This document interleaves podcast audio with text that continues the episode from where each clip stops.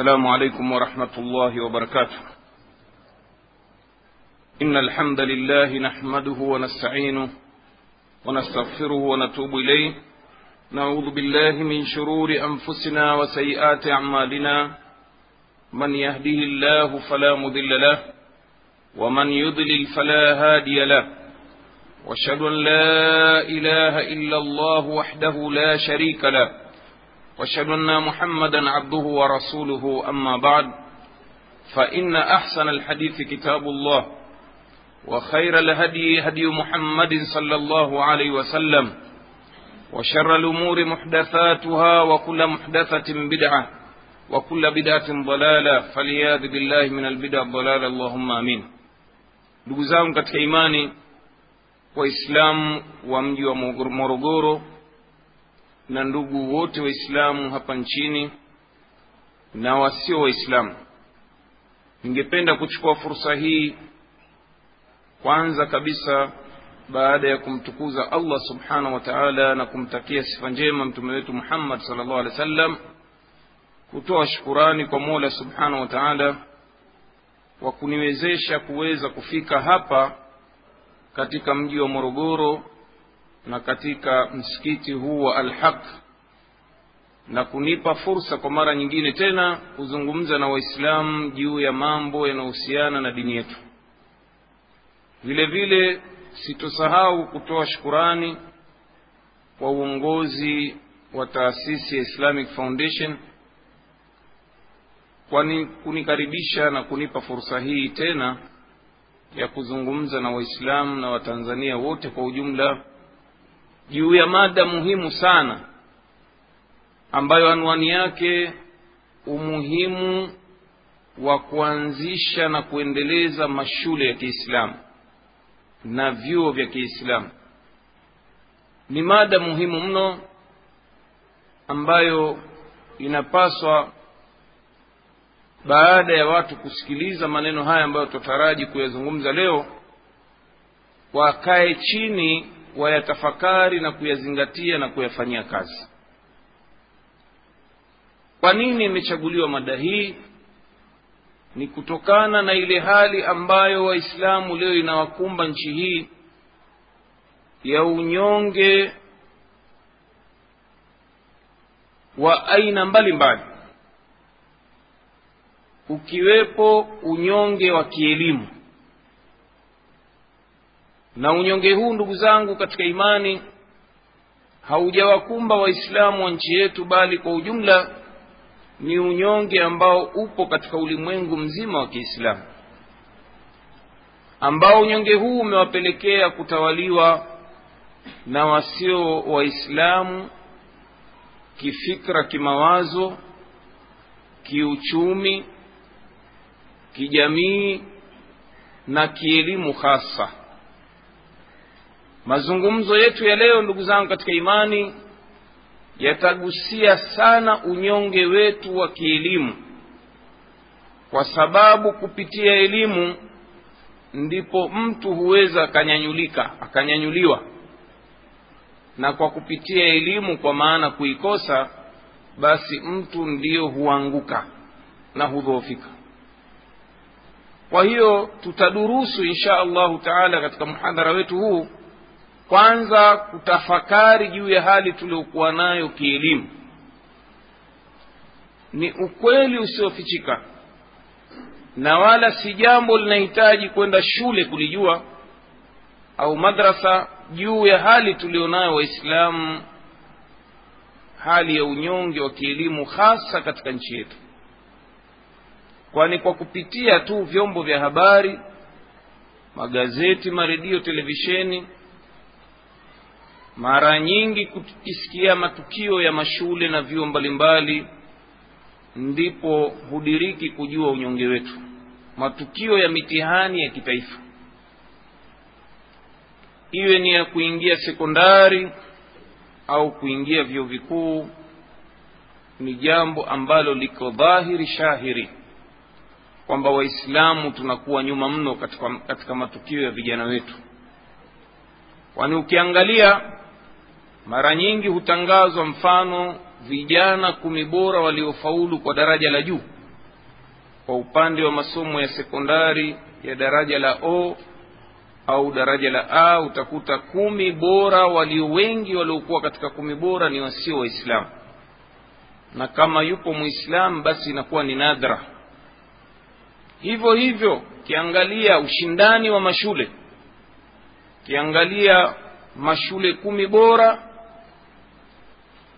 mara nyingi na kwa kiasi kikubwa mashule yasiyokuwa ya waislamu ndio yanaongoza hasa mashule yanayosimamiwa na makanisa. Aghlabu utaona shule ya kwanza utasikia ni senti fulani senti mary senti joni senti kadha senti kadha. Na baadhi ya shule za serikali chache zinaingia katika orodha za kumi bora au pia ukiangalia katika shule mia moja bora ni jambo ambalo litakupa tabu ukiangalia kwenye gazeti lililotoa matukio kuangalia shule ya kiislamu iliyofanya vizuri. Itakubidi uwe na tochi ya kukagua majina na listi ya orodha za mashule. Utakuja kugundua shule ya kiislamu ime, imechukua nafasi ya themanini na nne ya hamsini ya sabini au ya mia. Na mara nyingi shule ya mwisho inashika mkia inakuwa ni shule ya kiislamu. Mara nyingi sio mara zote. Hii ni ishara ya wazi ndugu zangu ya udhaifu wetu. Ama kwa wale vijana wetu ambao wanadiriki kubahatika wa kiislamu kuingia katika vyuo vikuu wanatuelezea hakika ya mambo ilivyo kwamba ukiangalia katika vile vitivo nyeti kama vile kitivo cha sayansi na teknolojia au vitivo mfano vya matibabu eh, faculty za medicine au za matibabu utakuta waislamu wako asilimia tano nadhara kuwapata wamefikia mpaka asilimia kumi. Ama vile vitivo ambavyo twasema ni vya arts au biashara utakuta idadi ya waislamu inaongezeka ongezeka. Lakini vile vitivo ambavyo wanasema e, ni nyeti kama hivyo vya kisayansi na teknolojia pamoja na matibabu utakuta waislamu wako wachache. Na hili limepelekea matukio yafuatayo. Kwamba nyanja na nyadhifa zote kuu zimekamatwa na wasiokuwa waislamu kwa kiasi kikubwa mno ukiingia kwenye hospitali za mikoa hospitali za kitaifa e, madaktari kama wako mia moja basi madaktari waislamu utawakuta wako kumi kumi na moja kumi na mbili. Vile vile ukiangalia kwenye taaluma nyadhifa kuu za serikali e, kama vile mfano mawaziri makatibu wa wizara wahandisi wa mikoa waganga wa mikoa wahasibu wakuu waalimu wakuu wa mashule asilimia kubwa ni wasiokuwa waislamu. Hii inaashiria ishara ya wazi, ya wazi kwamba waislamu tuko wanyonge. Ndugu zangu katika imani kwa nini unyonge huu? Je ni uislamu au waislamu kubaki na dini ya uislamu ndio kumewafanya wamebaki hivi hakika maadui wa dini wametumia fursa hii ya unyonge huu kulingania waislamu watoke kwenye dini yao kuwaambia kwamba hii dini ndiyo iliwapelekea mkawa wanyonge hivi. Kwa hiyo wewe toka kwenye dini utapata maendeleo. Sababu dini yenu haipendi maendeleo. Dini yenu haishughulikii elimu za kidunia. Nyinyi mmebaki na elimu za akhera na kweli na ule mfumo wa elimu ambao upo ambao leo tutauzungumza kwa kina na mitaala ya mashule nayo vile vile imesaidia kuangusha nafsi, nafsi za vijana wetu kupomoa hima za vijana wetu katika kuupapatikia uislamu. Na athari zake zinaonekana kwamba vijana wengi wamedharau uislamu kwa ile dhana kwamba ndiyo dini ambayo imewapomoa katika maendeleo kwa ujumla na hasa maendeleo ya kielimu. Lakini tukitafakari maandiko yaliyomo ndani ya kitabu cha mwenyezi mungu na suna yake tutakuta maneno haya si sahihi.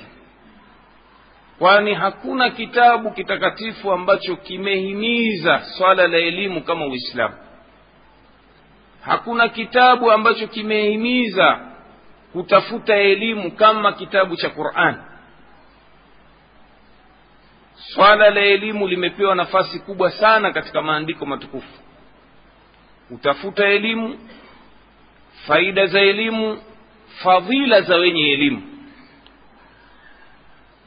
Mfano wa aya hizo mwenyezi mungu subhanahu wa taala anasema qul hal yastawi alladhina ya, qul hal yastawi alladhina ya'lamuna walladhina la ya'lamun sema we muhammad waambie watu je ni sawa wale wenye kujua na wale ambao hawakujua au hawajui?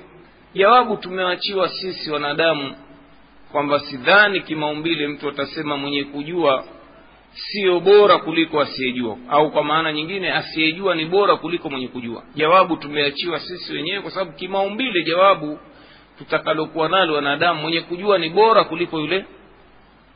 Vile vile angalia bwana mtume salllahu alehi wasallam katika kushushiwa wahi. Aya kwanza inamsisitiza asome anaambiwa salllahu alehi wasallam iqraa bismi rabbika alladhi khalaq. Soma kwa jina la mwenyezi mungu aliyekuumba mola wako aliyekuumba. Kwa hiyo amri ya kwanza amepewa bwana mtume ni ya kusoma. Isitoshe vile vile qurani imenyanyua daraja la wasomi. Pale allah subhanahu wa taala alipowaambia waislamu kwa ujumla waumini kwanza kuwaambia kwamba wao ndio ambao wenye elimu ndio ambao watakuwa wenye kumnyenyekea mwenyezi mungu. Pale aliposema innama yakhsha llaha min ibadihi lulama hakika katika waja wake mwenyezi mungu wenye kumwogopa mwenyezi mungu ni wale wenye kusoma maulamaa vile vile katika kuwanyanyua daraja waliosoma kabainisha allah subhanahu wa taala pale aliposema yarfai llahu الذين amanuu minkum walladhina utu lilma darajat. Mwenyezi mungu amewanyanyua cheo wale walioamini katika nyinyi na wakatenda matendo mema eh, kawanyanyua na wale ambao wamepewa elimu kawanyanyua madaraja ya juu. Kwa hiyo hii inaashiria namna gani mwenyezi mungu subhanahu wa taala alivyoweka fadhula kwa watu ambao wamesoma na aya nyingi ndugu zangu ambazo zimetutaka sisi kutoka kutafuta elimu. Na elimu ya kwanza tumetakiwa tuitafute ni elimu ya dini ya sharia. Ni pale allah aliposema ma kana lmuminuna liyamfiru kafa kisha akasema falaula nafara min kulli firqatin minhum taifa liyatafaqahu fi ddin waliyundhiru qaumahum idha rajacuu ilaihim laallahum yahdharun haikuwa waumini wote wende vitani kupigana jihadi. Kisha akawahimiza waumini akawambia nalitoke kundi japo watu wachache. Lende likajielimishe dini ili lipate kurejea na kuwahadharisha ndugu zao. Huenda wakahadharika. Na ndiyo mtume sala llahu alehi wa sallam vile vile akahimiza watu kutafuta elimu man kharaja sallallahu alaihi wasallam anasema man kharaja fi talabi lilmi fahuwa fi sabilillah hatta yarja. Mwenye kutoka kwa ajili ya kutafuta elimu basi huyo yuko katika jihadi mpaka atakaporejea. Wanachuoni katika aya hii ya ambayo mwenyezi mungu asema falaula nafara min kulli firkatin minhum taifa wanasema hii ni aya ambayo inaelekeza agizo mbadala la jihadi kwamba elimu nayo kuitafuta ni katika jihadi.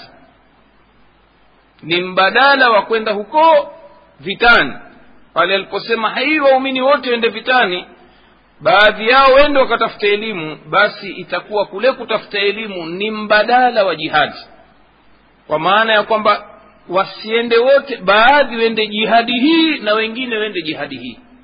Na mtume ndio akaweka wazi zaidi kwamba mwenye kutoka kwa ajili ya kutafuta elimu basi yuko katika jihadi mpaka atakaporejea. Na maana kwamba akifa njiani kwa nia ya kutafuta elimu basi huyo eh, atakuwa amekufa ni shahidi.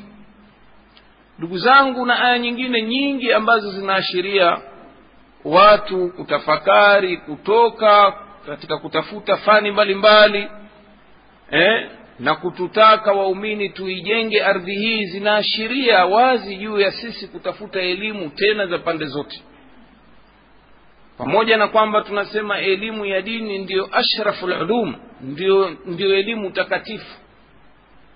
Tukufu yatakiwa ipewe kipaumbele lakini elimu zote kwa ujumla zimepewa nafasi mpaka wanachuoni wamezitaja kwamba hukmu ya kuzitafuta pia inaweza ikawa ni faradhi kifaya.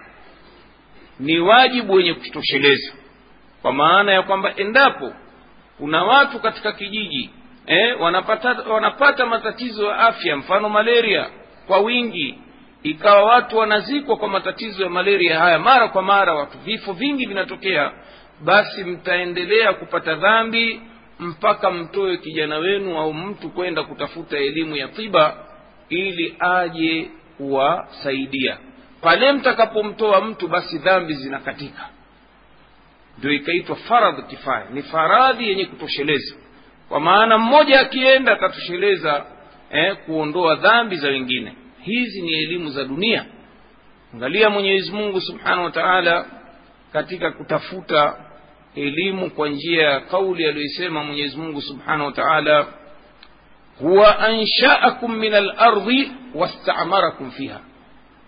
Yeye ndiye aliyoumbeni kutokana na ardhi hii na akawatakeni muijenge kawataka muijenge. Kwa hiyo kuijenga ardhi hii haku, hakumakiniki wala hakuwezekaniki mpaka kuwa na elimu.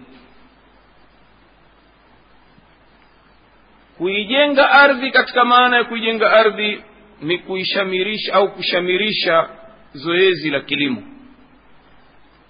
Watu kutafuta kila njia ya kutafuta riziki zao kwa kupitia kilimo na kwa mbinu za kielimu na ndio tutafaulu kulima kwa majembe ya mikono kuna kunaonekana kunapitwa na wakati. Kwa hiyo watu watafute elimu za kisasa za kilimo kwa kutumia zana kama matrekta kutumia mbolea kutumia taaluma za za kuoanisha mimea ili kupata mbegu zilizokuwa bora. Ni katika istimari hiyo katika kuijenga ardhi. Vile vile kujenga majengo ni katika istimar na sidhani kwamba kuna mtu atatuambia kwamba jengo la ghorofa tatu linaweza likajengwa na mtu asiyekuwa na elimu ya uhandisi wa majengo. Kwa hiyo yote haya yanapatikana kwa elimu. Ndugu zangu katika imani itikadi ya kwamba uislamu eti ndio waliodhoofisha waislamu kwa sababu uislamu hauna hima yoyote na elimu ni itikadi potovu na maneno yasiyokuwa sahihi bado swali linakuja ndugu zangu katika imani. Kama kweli qurani imetuhimiza kusoma kulikoni? Mbona tuko nyuma? Mbona tuko nyuma? Na isitoshe mwenyezi mungu subhanahu wa taala amebainisha kwamba sisi ni watawala katika ardhi hii. Mfano mzuri wa aya iliyotubainishia sisi kwamba ni watawala ni aya katika suratu nuru aya 55 pale allah aliposema waada llahu ladhina amanu minkum وعملوا الصالحات ليستخلفنهم في الأرض كما استخلف الذين من قبلهم وليمكنن لهم دينهم الذي ارتضى لهم وليبدلنهم من بعد خوفهم أمنا. يعبدونني لا يشركون بي شيئا. anaahidi mwenyezi mungu pale aliposema anaahidi wale walioamini katika nyinyi na kutenda matendo mema kwamba atawajalia kuwa makhalifa katika ardhi hii. Na atawamakinishia dini yenu itakuwa ni dini shinde. Na atawabadilishia hofu mlizokuwa nazo katika nyoyo zenu na miji yenu kutakuwa na amani itakaozagaa. Mwisho anabainisha ni watu gani waliopewa ahadi hiyo. Mwanzo kawaita waumini mwisho kasema ni wale ambao yabudunani la yushrikuna bi shaia ni wale wanaoniabudu mimi tu na hawanishirikishi na chochote. Wanachuoni katika kufasiri maana ya ukhalifa hapa tuliopewa ni kwamba sisi tutakuwa mabwana katika ardhi hii. Kwa upande wa nyanja, nyanja ya kisiasa tutakuwa ndio watawala. Tuna utawala ulimwengu kisiasa kwa upande wa uchumi sisi ndio tutakuwa watawala katika uchumi. Kwa maana uchumi na njia kuu za uchumi tumekamata sisi waislamu. Jamii yetu itakuwa bora kuliko jamii nyingine yoyote kama ni elimu sisi tutakuwa wasomi zaidi kuliko watu wengine. Hii ndio tafsiri ya khulafaa katika ardhi. Na mwenyezi mungu anasema atawapeni ukhalifa kama alivyowapa wale waliopita. Na kweli waadi huu ulihakikishwa katika maisha ya waislamu mara baada ya kuondoka kwa bwana mtume sala alehi wa haukufikia umri wa miaka themanini baada ya kufikia mtume isipokuwa waislamu tayari wametawala ulimwengu na bendera ya kisiasa ya la ilallahu ndiyo iliyotawala mataifa yote makubwa ulimwenguni. Maeneo kuanzia mashariki ya mbali eh, kaskazini ya mbali magharibi ya mbali wakati huo kusini ya mbali yote yalikuwa yakitawaliwa na la ilaha illa llah na waislamu chini ya khalifa mmoja wa kiislamu ambaye ndiye alitawala eh, eh, dola ya kiislamu ambayo ndiyo iliyokuwa imekamata zimamu lumuri wakati huo kulikuwa na dola kubwa mbili. Wakati wa mtume mpaka zama za saidna umar mkhatab dola zote ziliangushwa na zikawa chini ya bendera ya la ilaha illa allah. Dola ya waroma na dola ya wapeshia wafursi kwa hiyo ni ahadi imetekelezeka. Ama kwa upande wa elimu ni jambo ambalo hawakanushi wasiokuwa waislamu bali wanaliandika kwenye vitabu kwamba lau kama si waislamu kufika bara ulaya kusini basi leo ulaya isingefikia hapa tulipofika. Kwa maana kwamba waislamu walipofika walikuta wazungu wako katika kiza. Ni wajinga mno. Maisha yao wanaishi na itikadi potovu kama vile tunavyoishi huku afrika mambo ya uchawi mambo ya mambo ya innovations kwa ujumla ya uzushi ambayo hayana mashiko. Walikuwa wakiishi hivyo lakini mwenyezi mungu alipojalia waislamu kutawala nchi ya andalus au spain wakajaliwa waislamu kufungua vyuo vikuu mbalimbali vyenye kutoa taaluma na fani mbalimbali zikiwemo fani za uhandisi fani za astronomi za anga elimu za hisabati zikiwemo na elimu za sharia za kiislamu na dini kwa ujumla. Vijana ambao walikuwa wakitoka katika nchi za ulaya magharibi uingereza skandinavia walikuwa wakija katika nchi ya spain au nchi ya andalus wakiomba e, scholarship za kusoma. Wakati ule utaratibu uliokuwekwa ilikuwa kwanza huwezi kusoma mpaka usomeshwe lugha ya kiarabu. Lugha ya kiarabu ndio iliokuwa lugha mama ya waislamu kwa hiyo kila anayetaka kuja kujifunza elimu yoyote ya uhandisi ya utabibu katoka ulaya huko basi ni lazima aje afuate mila na desturi ya waislamu kwa yeye kujifunza lugha ya kiarabu halafu wanafundishwa na masomo mengine. Na waislamu hawakuwa na choyo katika elimu. Waliizagaza elimu kwa watu wa mataifa na makabila mbalimbali. Hakika waislamu kwa kukaa kwao kule ulaya waliweza kuvumbua mavumbuzi mengi ya kisayansi. Katika wanachuoni mashuhuri ambao wamefanya kazi kubwa mwanachuoni ibni sina ambaye mashuhuri anaitwa avisin katika lugha yao wazungu wanamwita avisin hata wewe ukisikia huwezi kujua eh, hili jina ni la muislam lakini jina lake hasan ibni sina huyu bwana alikuwa ni bingwa wa elimu ya tiba. Na akaandika kitabu kinaitwa alqanun fi tib kilitumika kitabu hiki kama ni kitabu cha mitaala katika vyuo vikuu vya ulaya kwa muda wa karne sita miaka mia sita. Kilikuwa ni kitabu rejea. Mpaka baadaye tena watu wakaanza kuendeleza mavumbuzi eh, kikaachwa kwa sababu kilionekana eh, mambo yake tayari yameshapitwa na wakati watu wameendelea kuvumbua mengi mno. Hivyo hivyo wanachuoni mashuhuri ambao walivumbua baadhi ya fomula za mahesabu kama vile hesabu za logarithm. Asili yake ni mwanachuoni mashuhuri anaitwa khawarizmi. Ndio alivumbua mahesabu fomula za mahesabu hizi ambao pia wamegundua nidhamu za mahesabu za somo la fizikia kama vile sine rules cosine rules. Ni waislamu ndio wameanzisha. Waislamu ndio waliogundua mzunguko wa damu katika mwili. Waislamu ndio waliogundua kule baghdadi katika vyuo vyao utaratibu wa saa inayoitwa pendulam hata mfalme harun rashidi wakati huo akampelekea zawadi mfalme wa kikristo aliokuwa ujerumani. Ilikuwa waislamu wanatawala ulimwengu vile vile wakimali fedha monetary system yote ilikuwa chini ya uislamu. Ilikuwa waislamu wakichapa pesa zao coins pale andalus wazungu nao na wafalme nao wakiomba walikuwa hawana utaratibu wa kuanzisha mashine za kuchapishia fedha wakizileta katika makao makuu ya waislamu kuchapishiwa. Kwa sababu waislamu ndio walikuwa watawala ulimwenguni kimali basi mfalme anaandikwa jina lake hilo la kikristo alionalo lakini linazungushwa neno la ilaha illa allah muhammadun rasulullah kwenye koini pesa ile kuonyesha uislamu ndio unatawala leo katika ulimwengu. Kama ilivyo leo dola ya marekani inatawala ulimwengu mzima. Ndiyo hali waliokuwa nayo waislamu. Ilikuwa pesa ya kiislamu inatumika popote pale duniani. Na mfano mwingine ndugu zangu wala tusiende mbali huko ulaya magharibi. Hapa katika mji wa kilwa kulipoanzishwa dola ya kiislamu hapa mwenyezi mungu aliibariki dola hile ikaweza kutawala siasa ya pwani ya afrika mashariki. Walikuwa waislamu ndio wamekamata shughuli za kisiasa wametawala maeneo haya pwani ya afrika mashariki na vile vile mfumo wa uchumi ulitawaliwa na waislamu.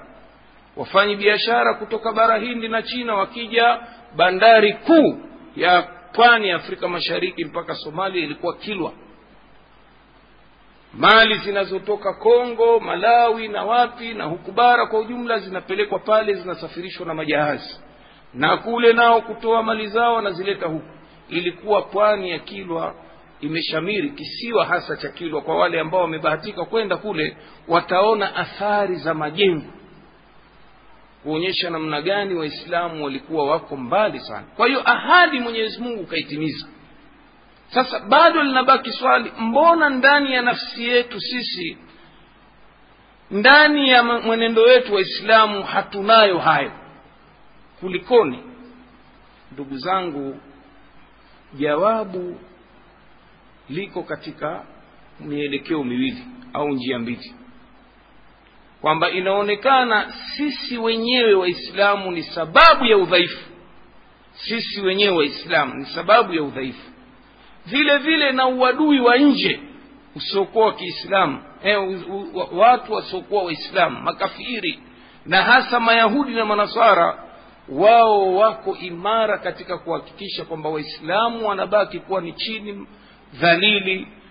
Ima wabaki na udhalili au wahame katika dini yao waingie katika dini ya uislamu. Ama upande wa udhaifu wa nafsi ndugu zangu aya zote zinazoelezea kwamba sisi ni mabwana sisi ndio washindi sisi ndio tuko juu basi kuna sharti mwisho wa aya au mwanzo wa aya mfano mwenyezi mungu anatuambia katika aya anasema wala tahinu wala tahzanu wa antum lalauna in kuntum muminin. Msinyongeke kwa hali yoyote itakawafika wala msihuzunike kwa msiba wowote utakawafika nyinyi ndiyo mko juu endapo nyinyi ni waumini. Vile vile aya inayotuelezea wadi wa kuwa makhalifa anawahutubia mwenyezi mungu waumini waada llahu ladhina amanuu minkum waamilu lsalihati anaahidi wale ambao wameamini katika nyinyi na kutenda matendo mema kwamba atawapa ukhalifa ubwana na utawala katika ardhi hii. Ama aya nyingine ambayo iko wazi zaidi katika suratu nisaa mwenyezi mungu anasema walan yajala llahu lilkafirina ala lmuminina sabila. Hatojalia milele kuwapa njia makafiri ya kuwatawala waumini. Kwa hiyo inaonekana ambao watakuwa watawala na hawatotawaliwa na asiyekuwa mwislamu ni wale ambao ni waumini. Kule aliposema nyinyi mko juu endapo nyinyi ni waumini. Sasa dalili ya udhaifu wetu iko hapa kwenye kitu kinaitwa imani kitu kinaitwa imani inaonekana ima sisi hatuna imani ndio maana tumekosa ushindi huu. Tumekosa iz kama alivyobainisha katika aya nyingine mwenyezi mungu anasema walillahi lizzatu walirasulihi walilmuminin. Utukufu ni wake mwenyezi mungu tu na mtume wake na waumini. Ina maana izi hii imetutoka. Ima sisi hatuna imani au labda madhaifu wa imani. Pia aya nyingine anabainisha ushindi ni kwa waumini.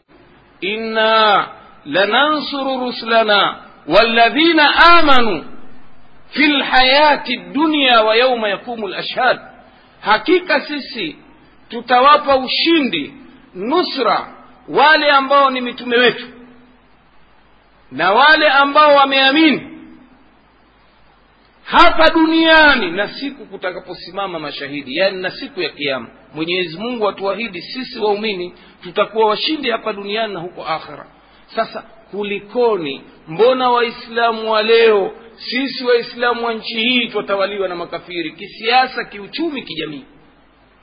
Kulikoni?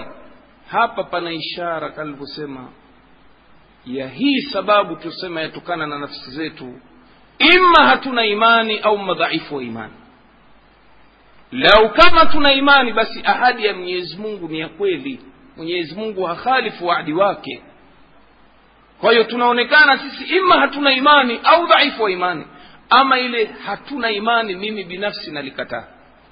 Kwa sababu ukisema hatuna imani maanake makafiri. Lakini tukubaliane kwamba ni madhaifu wa imani.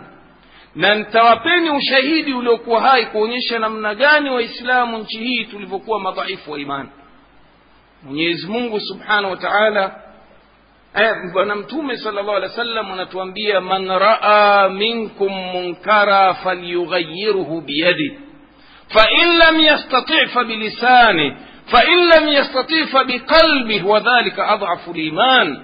Atakayeona ovu katika nyinyi alizuie kwa mkono wake yaani kwa nguvu wanachuoni wanafasiri hivyo. Akishindwa kutumia mabavu basi aseme akishindwa kutumia mabavu basi achukie na huko kuchukia ni dalili ya udhaifu wa imani. Sasa nawapeni mfano ulio hai. Wa munkari mkubwa sana umeingizwa katika nchi hii katika nia na malengo ya kuangamiza imani hasa katika safu za vijana. Jambo gani hilo la lahwi? Ni jambo la mpira wa miguu. Ni mfano tu nawapeni huu mmoja tu leo mpira wa miguu umetupunguzia imani kiasi ambacho wengi wetu zimetoka imani kabisa. Kwa nini? Kwa sababu zifuatazo. Uislamu haujakataza watu kucheza mpira kwa malengo ya kuimarisha miili yetu. Kwa nini? Kwa sababu mtume anasema almuminu lqawi khairun min almumini ldhaif mumini mwenye nguvu ni bora kuliko muumini dhaifu pamoja na kwamba wote wana kheri lakini huyu bora zaidi. Kwa hiyo mpira wa miguu unaweza ukawa ni sababu ya kuimarisha afya zetu na nguvu zetu. Isitoshe aweza nikawa sababu ya kujiandaa na kujilinda nafsi zetu katika jihadi eh, kujilinda tusidhulumiwe na makafiri au hata na majambazi. Kwa hiyo mchezo huu unaweza kwa kusaidia kuimarisha afya yako lakini ni munkari gani uliomo hivi sasa katika mpira wa kileo? Kwanza wanaume wote wanatembea uchi. Na katika uislamu mwanamme mwanamke haruhusiwi kumwangalia mwanamme mwenziwe sehemu ya uchi kisheria. Twakubaliana kwamba wanachuoni wetu wote isipokuwa baadhi ya wanachuoni kwamba uchi wa mwanamke mwanamme ni baina surra wa rukba ni baina ya kitovu na magoti. Na mwanamke naye mwili mzima watakiwa ufunikwe mbele ya mwanamme ajnabi. Kuna wengine wanasema mwili mzima ukiweko e, uso pamoja na viganja vya mkono na wengine wanasema unaweza ukafungua uso wako. Sasa tuje kwenye mpira wa miguu. Zamani zama za mkoloni kidogo waliheshimu waislamu nchi hiyo walipoanzisha mipira hawa wazungu hasa wajerumani waliwataka wale wachezaji wavae nguo baina ya kitovu na magoti. Wanaita masurupwete ukiangalia matimu ya zamani goseji kapu utakuta wachezaji angalau waingereza hawa wa nyuma pamoja waliheshimu fulani mila na desturi za waislamu. Lakini hili tena limekataliwa. Mchezaji akiingia uwanjani basi lazima sasa wewe muislamu ukitazama mchezo ule ni munkari ni haramu. Isitoshe mipira haichungi muda wa ibada swala. Na inawekwa hasa nyakati za swala ili kuwafanya watu wawe mbali na dhikri ya mwenyezi mungu. Lawi ziwafanye waone kwamba mapuuzo yale eh, yawafanye wamsahau mula wao. Isitoshe ovu kubwa zaidi limeingia katika nchi yetu michezo ya mipira sasa inadhaminiwa na kampuni za ulevi. Iwe mashindano ya kitaifa ya mikoa au vilabu. Klabu inapewa udhamini wa kuwekwa kambini mwezi mmoja kwa pesa za haramu za ulevi. Mshindi anapewa zawadi. Ima ni klabu inazawadiwa milioni mbili tatu hadi nne na kampuni ya ulevi na wachezaji binafsi mmoja mmoja anapewa pesa taslimu shilingi laki tano mpaka milioni moja. Wakiwemo vijana wetu wa kiislamu wanapokea zawadi hizo. Masharti ya kampuni hizi ni kwamba mpira ukichezwa basi matangazo yaliyoko uwanjani vyombo vya habari vinavyotangaza mpira basi viwe mara kwa mara vinatangaza ulevi huo na pia katika masharti yao wachezaji wakiingia basi kama huku kuna nambari tano basi na hapa pawe na jina la la pombe. Taska konyagi sijui nini eh? ndugu zangu katika imani waislamu vijana hasa wameingia katika munkari huu badala ya kuuchukia wao wanaushangilia. Mtu hajali kwamba anaingia kwenye mpira ambao una milolongo ya haramu. Yeye kubwa lake kwenda kushangilia timu yake simba au yanga au timu nyingine ya morogoro au ya wapi. Hajali yaliyomo ndani ya munkari huu. Anashangilia. Wakati asingepaswa kwa mujibu wa mafunzo yanayomjenga mtu katika imani angezuia kwa nguvu. Lau kashindwa basi angezuia kwa kusema. Maafa haya sasa ndugu zangu yamechupa mpaka imekwenda vijana wetu sasa mipira hata ya nchi yao wameidharau. Sasa kila mmoja katika vijana ni mshabiki wa timu fulani huko ulaya. Iman liverpooli au manchester au timu gani sijui iliokuwa spain au wapi na kweli watu hukesha kwenye maruninga wakishangilia na kushindana na kutukanana kama ilivyokuwa katika mechi, mechi zetu zinazochezwa hapa nchini baya zaidi kwa wale ambao wanashangilia mfano timu za nje wengine kwa kujua kwa kutojua. Wamekuwa washabiki mfano wa timu ya liverpool. Timu ambayo uhai wake unaenda hiyo timu kwa kudhaminiwa na kampuni ya ulevi Carlsberg ni kampuni ya ulevi Carlsberg inadhaminiwa timu hii na kampuni ya ulevi. Kijana kwa mapenzi yake anakwenda kuvaa jazi au fulana anaona ni ufahari kujitambulisha kama yeye ni mshabiki wa liverpool anavaa jazi ile nyekundu na hapa kuna jina la ulevi anatangaza anasaidia kutangaza. Kama angelikuwa mumini wa kweli basi asingeshiriki kwa hali yoyote angechukia na huko kuchukia ni dalili ya udhaifu wa imani kwa nini? Kwa sababu mwenyezi mungu atuambia ndani ya qurani wataawanu ala lbiri wattaqwa wala taawanu ala lithmi waludwan. Wanaambia waumini shirikianeni kwa wema eh, na uchamungu na msishirikiane katika dhambi na uadui. Hii ni dhambi na uadui. Tungelipaswa tuipige vita lakini leo twashangilia. Sasa ukishakuwa washangilia ovu ina maana sasa hata ule udhaifu umeshakiuka umekuwa huna kitu imani ni sifuri sasa ndugu zangu vipi tutapata ushindi? Wa kielimu wa kiuchumi wa kisiasa. Angalia aya hii yatuahidi mola subhanahu wa taala kuwa makhalifa.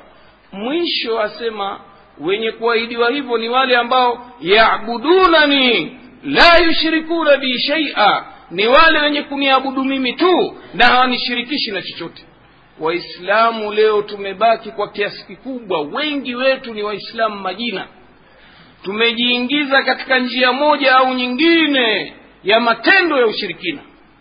Na yale aliyoahidi mtume sala llahu alih wa kwamba yatokea yametokea na yapo hasa yamedhihiri katika safu zetu sisi waislamu wa leo duniani na hapa tanzania. Yale matendo ya ushirikina yaliyokuwa akiyahadharisha bwana mtume ya kijahilia yote yamerudi leo watu wanaenda matambikoni waislamu. Ni ibada ya makaburi hiyo. Wanakwenda kwa mababu zao kuangua vilio na kuwahitaji mahitaji. Leo waislamu wanakwenda kwenye miti. Wakiitakidi mizimu itawasaidia kuwaondolea shida zao na kuwatafutia kheri. Mizimu miti. Watu leo wanakwenda mapangoni kwenda kuomba na kutoa sadaka zao. Wanafanya vichinjo kwa ajili ya mapango kwa ajili ya mashetani wanachinja kwa ajili ya mashetani. Leo waislamu wamekuwa na itikadi za nuhusi katika lugha ya sheria wanaita tiara ambayo bwana mtume kahesabu ni shirki na kukemea siku amesimama kukemea ma, ma, itikadi za nuhusi. Anasema atiaratu shirkun atiaratu shirkun watiyaratu shirkun. Itikadi ya unuhusi ni shirki. Itikadi ya nuhusi ni shirki. Itikadi ya unuhusi ni shirki. Itikadi ya nuhusi ni ipi ndugu zangu ni wewe kuwa na itikadi kwamba kuna mwezi haifai kuoa au kuolewa. Ukaakhirisha harusi kwa sababu ya mwezi huu ni mbaya.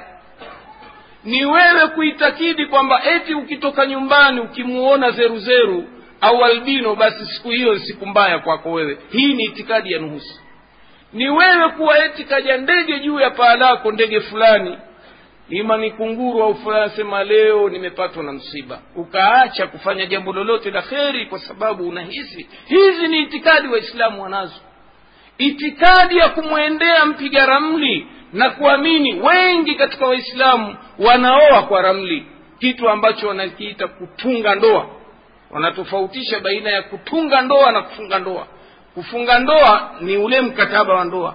Kutunga ndoa ni wewe kwenda kwa mganga au mwalimu akutazamie siku gani ya kuoa na saa gani. Wengi katika waislamu wameingia katika maafa haya. Wakati mwenda ramli mwenye kumwendea mwenda ramli mtume sala llahu alih wasallam anasema huyu amekufuru yale aliyoteremshiwa muhammad. Man ata arafa wasadaka bima yaqulu fakad kafara bima unzila ala muhammad. Mwenye kumwendea mpiga ramli akamwamini kwa yale aliyoyasema basi amekufuru yale aliyoteremshiwa muhammad waislamu wengi leo wanamuitakidi na kumwamini. Kuna shekhe mmoja dar es salama ajiita shekhe yeye eh? kazi yake ni kufanya mambo ya utabiri ramli watu wanamwamini. Sasa hii ni dalili ya udhaifu wa imani au kufru hasa. Tutapata wapi ushindi? Wakati mwenyezi mungu anasema yarfai llahu ladhina amanu minkum walladhina utu lilma darajati atawanyanyua cheo tu wale ambao wameamini mwenyezi mungu katika nyinyi na wale ambao wamepewa daraja wamepewa elimu waislamu leo tumeahidiwa katika aya ya ukhalifa tutaishi kwa amani lakini nyoyo zetu zimejaa hofu majumba yetu yamejaa hofu miji yetu imejaa hofu na wanasiasa wanatudanganya wanatuambia tanzania ni kisiwa cha amani. Kweli kuna mahala pa amani kama msikitini? Wakati mtume anaingia maka akawaambia wa, wa makafiri eh? man dakhala baitan fahuwa amina. Atakayeingia msikitini basi huyo ni amin amepata amani. Nyumba za mungu zingepaswa ziwe na amani. Lakini kweli zina amani nyumba hizi wengi wetu viatu vyetu tumeviingiza humu ndani. Mimi vyangu hivi hapa. Hii ni ishara ya amani. Wengine wameviweka nyuma kule. Imamu akisema allahu akbar kwenye rukuu achungulia kijanja kule. Kipo hakipo? Hofu! Sasa vipi tunaishi kwa hofu wakati mwenyezi mungu anasifia waumini ndio wataishi kwa amani? Anasema alladhina amanuu walam يلبسوا imanahum bidhulmin ulaika lahum الأمن wale waliomwamini mwenyezi mungu mmoja wakawa hawakuvisha matendo yao na matendo ya ushirikina hao ndio watapata amani. Tutapata wapi amani? Matendo ya ushirikina yamejaa katika nyoyo zetu. Ndugu zangu hii twasema ni sababu ya kwanza ya udhaifu wetu wa, wa mambo yetu pamoja na elimu. Sababu ya kwanza ni sisi wenyewe. Sababu ya pili ya nje maadui wa mwenyezi mungu subhanahu wa taala hasa mayahudi na manasara kila aliyekuwa mshirikina mwenyezi mungu anasema huyu ataendelea kutupiga vita.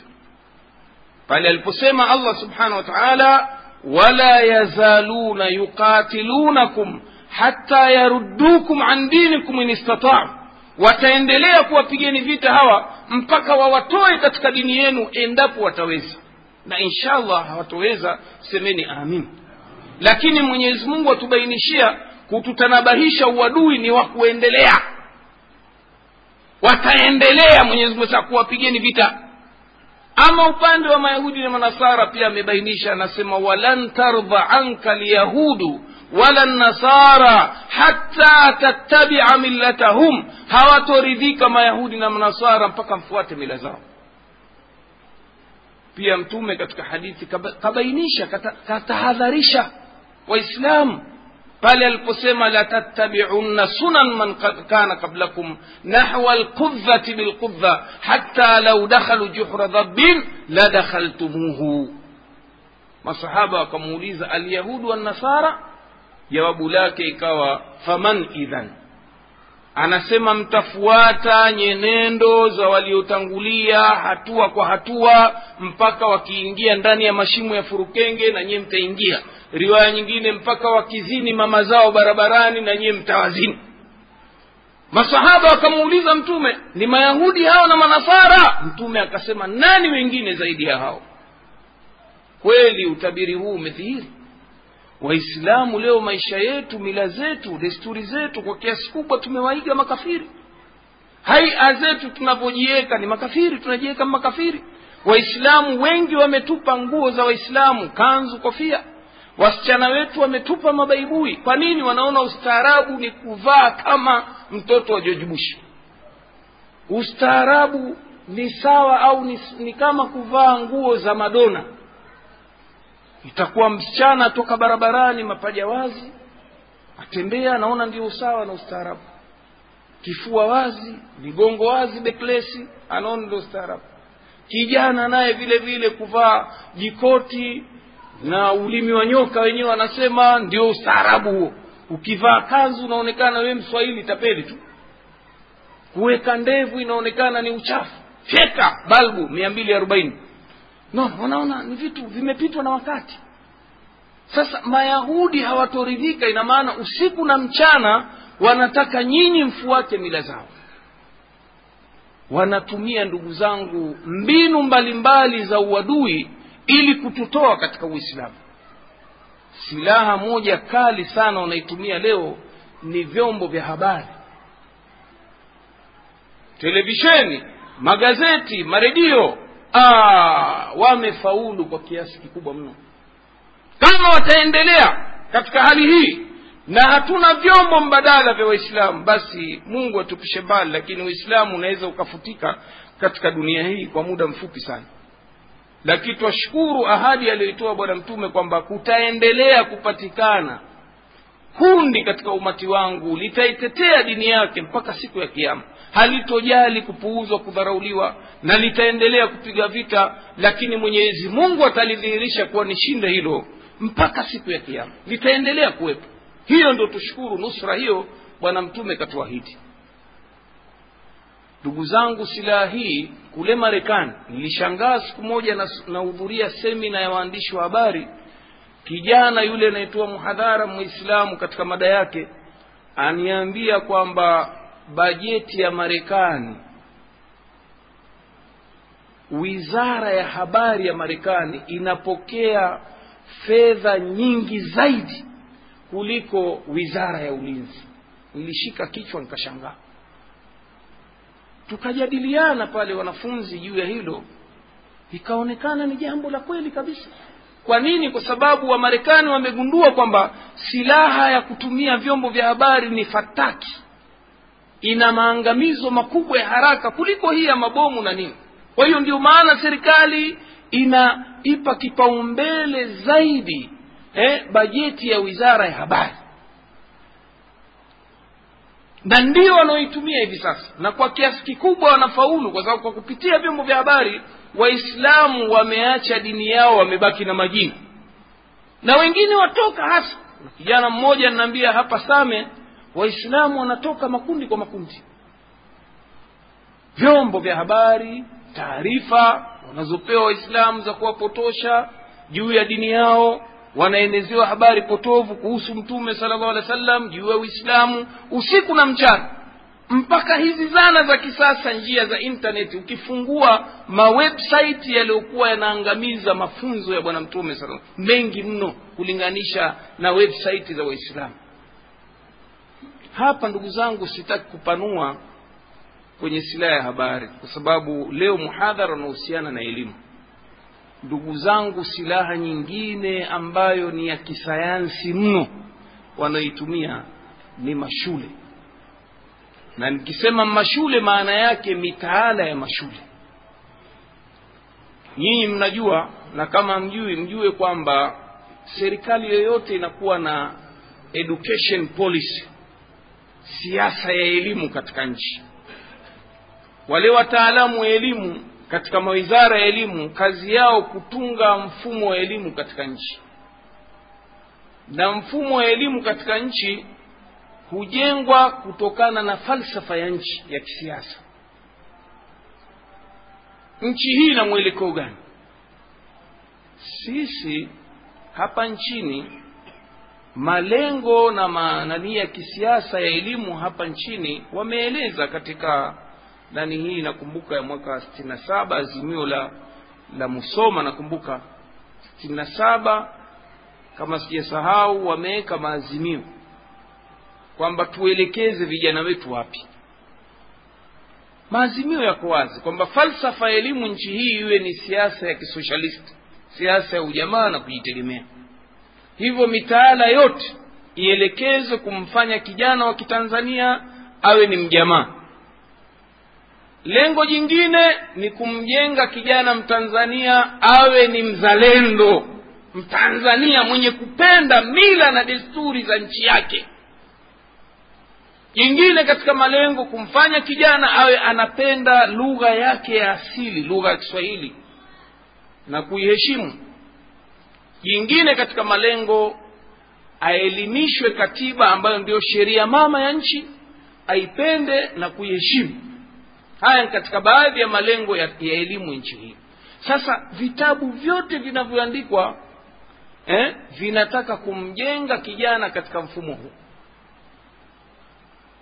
Na katika malengo pia kuwaelimisha vijana kwamba nchi hii ina mwelekeo serikali yake ni kwamba isiwe na dini isiwe na dini wananchi wenyewe wawe na dini lakini siasa ya nchi serikali iwe haina dini. Sasa hapo zamani kulipotangazwa azimio la arusha nchi hii ilikuwa wazi kabisa kwamba inafuata siasa ya ujamaa na kujitegemea.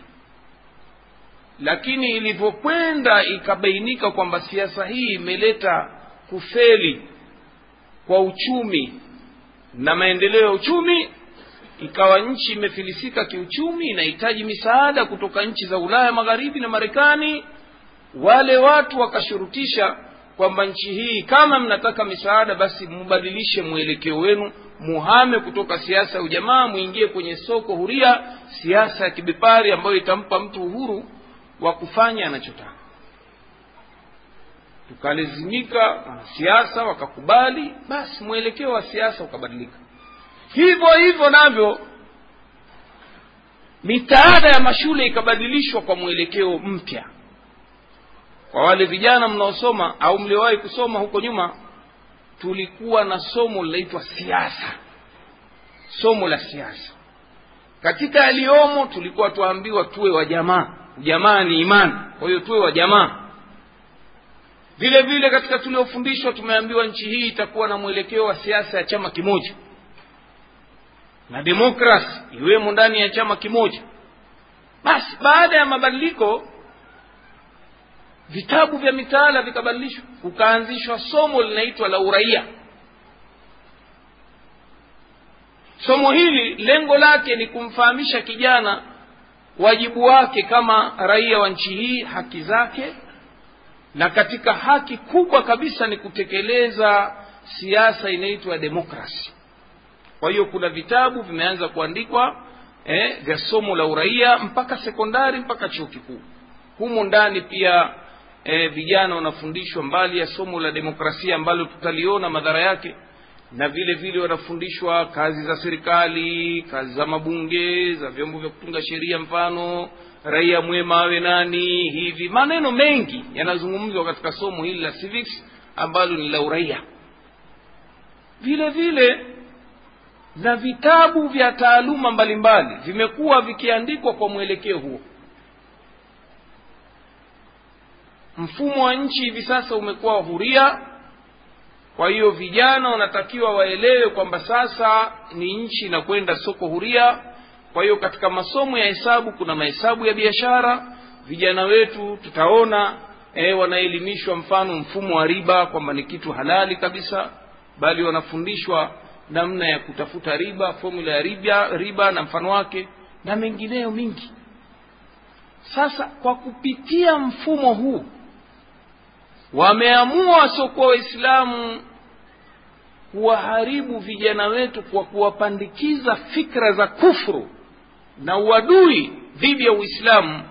Na twasema kwa muda mfupi walipoweka haya katika vitabu vya mitaala athari zimeshaanza kuonekana tawapeni mfano wa baadhi ya vitabu ambavyo katika utafiti wangu nimeufanya nimeona athari mbaya za mitaala iliyopo hivi sasa. Kama haitobadilishwa basi tutakuwa hatuna waislamu baada ya miaka hamsini. Mfano au mifano ambayo nataka kuitoa katika mhadhara huu sisi watanzania wa afrika bila kujali dini zetu kule ulaya kwa sababu mayahudi ndio wametawala.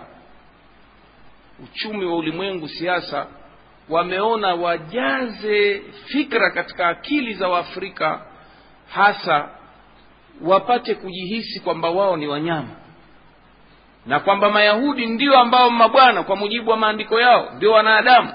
Kwa hiyo wameamua kupandikiza hizi fikra wakaziita ni za kisayansi kwamba sisi asili yetu ni nyani. Sisi asili yetu ni nyani. Kwa hiyo katika somo la historia mada hiyo ipo. Katika somo la sayansi biolojia somo hilo lipo. Kwamba vijana wetu wabebeshwe fikra kwamba asili yao wao ni nyani. Babu yao wa kwanza nani ni nyani. Katika kitabu cha historia mfano cha darasa la nne maneno haya yamo watoto wetu wanafundishwa. Hiki ni kitabu kinafundishwa katika shule zetu ambazo tunaita english medium.